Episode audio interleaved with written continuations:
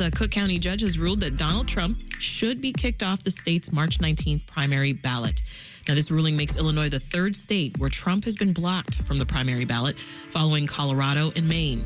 And it's the latest in a national debate over whether the former president is disqualified to run for president over his role in the January 6th attack on the nation's capital. But the judge's ruling, however, puts her own order on hold until tomorrow. WBEZ government and politics reporter Dave McKinney joins us now with more on what that means. Hey, Dave. Hey, good morning, Sasha.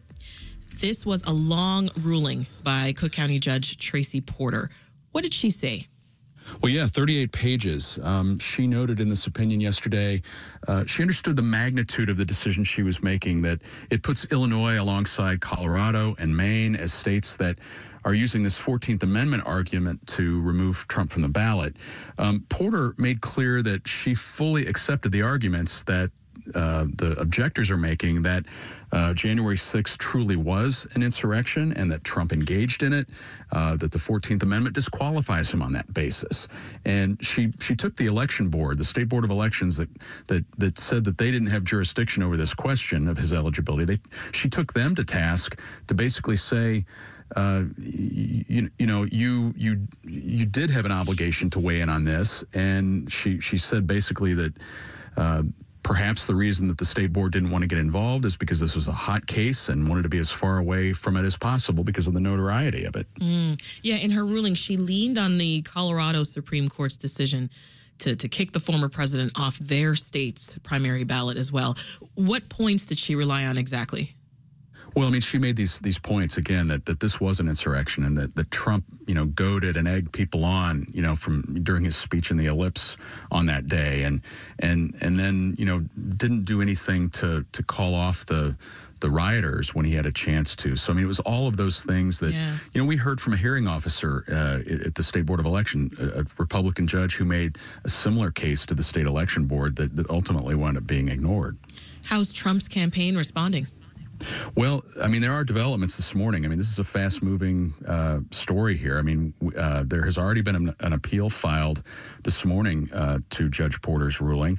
Oh, really? And, yeah, and, and in it, uh, you know, we're, we're, you know, we're still going through it, but I mean, basically, uh, this order or this uh, appeal is challenging her conclusion, and that uh, that, that you know making these arguments that they did before the election board that, that Trump didn't really uh, that this wasn't an insurrection, that he, he wasn't, uh, you know, an insurrectionist himself. And the other part of this uh, that, that, we're sort of expecting, another shoe to drop today, perhaps, is the, the possibility of, a, of, of this stay that uh, Judge Porter issued, having it be extended during the duration of the appeal, which would mm-hmm. mean no change really for voters. Yeah, and speaking of the appeal, I mean, we, we expected this, right? Because I, I, found it interesting, Dave, that the judge issued the ruling and also put that order on hold until tomorrow.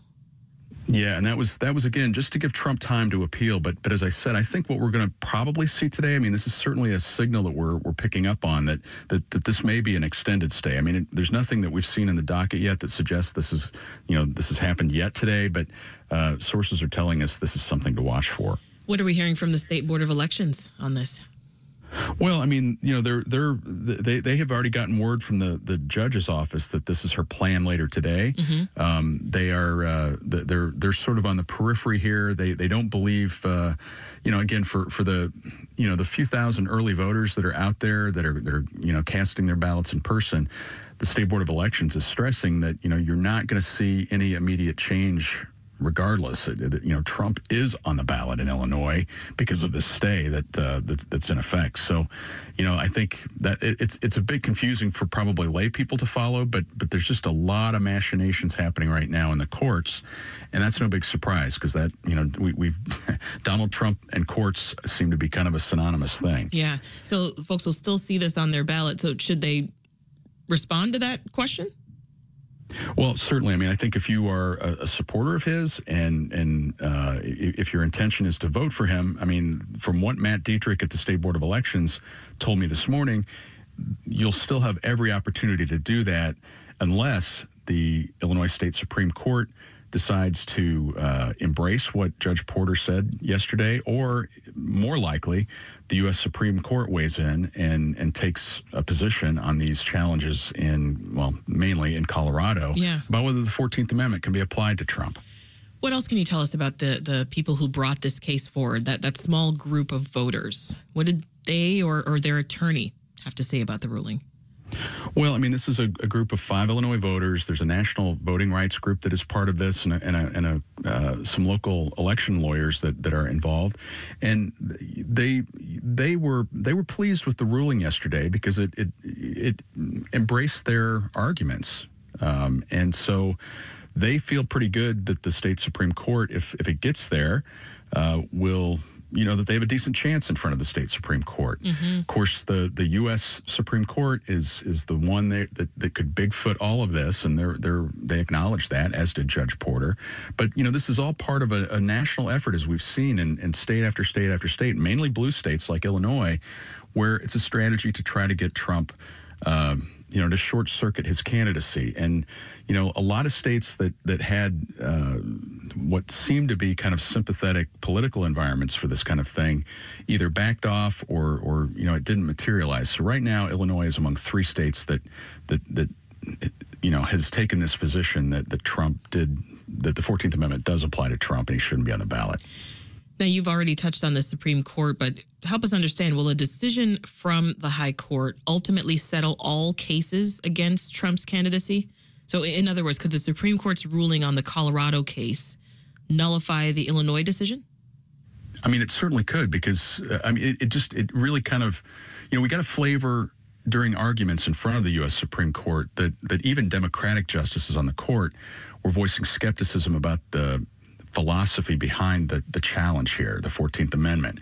Because, I mean, if you're a Democrat, and we've heard, you know, political figures across the country saying, hey, let voters figure this out rather than court intervention. Because in, in red states, for example, uh, you hear talk about, well, maybe there should be a way to get Joe Biden off the ballot. So, I mean, you could really sow chaos here. Uh, and, and I think that was a fear that we heard uh, at the Supreme Court during those arguments. So mm. the court the court is is really the one holding all of the cards right now, and depending on what they say, they they really could knock down this Fourteenth Amendment. And timing wise. Uh, Super Tuesday is next Tuesday, and the Colorado primary is mm-hmm. then. So there's a, a, a lot. I guess the clock is ticking, you could say, on the U.S. Supreme Court to do something before the the big Colorado vote. Speaking of timing, Illinois' primary is three weeks away, Dave. So, what would it mean ultimately if the Supreme Court did decide to to rule that former President Trump isn't eligible to run for office again? Well, it would be it would be a, a, a, major setback for Donald Trump if that's what the U.S. Supreme Court did. I mean, I think it would surprise a lot of court watchers if the court did that.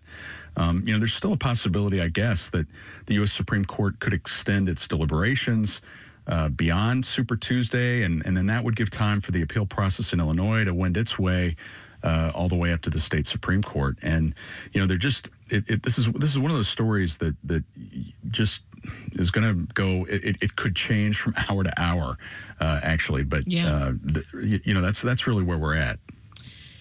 This was a huge decision, Dave. So uh, I'm curious, what do we know about Judge Tracy Porter herself? Well, Judge Porter is not a household name uh, in judicial uh, circles at all in Illinois. She was appointed to the, the bench to fill a vacancy by the, the state Supreme Court in 2021. And then in 2022, she ran uh, in the in the primary and prevailed there. Uh, there are uh, you know people who are in the in, in the legal world understand how this process works where there are a lot of i think there are three or four bar rating agencies. These these are groups that that don't you know they're nonpartisan and they t- typically nonpartisan and they uh, they look at cases that judges have handled. They survey lawyers to see kind of what temperaments uh, and, and, how judges behave from the bench.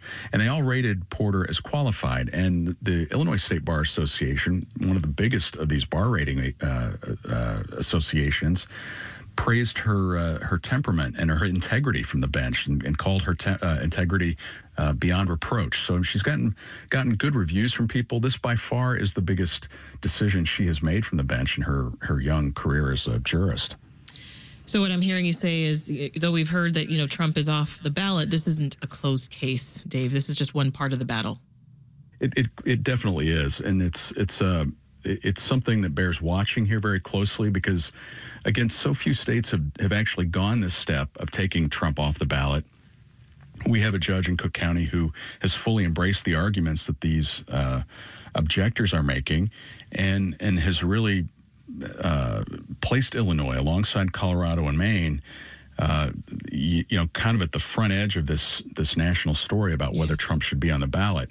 And and again, the court watchers in, in D.C. and across the country are eagerly waiting to see what happens with the U.S. Supreme Court on this decision. Will they come out before next Tuesday with an opinion that, that clarifies can the 14th Amendment, with its language that says if you're an insurrectionist, if you partic- if you participated in insurrection or rebellion, that makes you ineligible to run for public office. Right. A, a, provision that originated after the Civil War.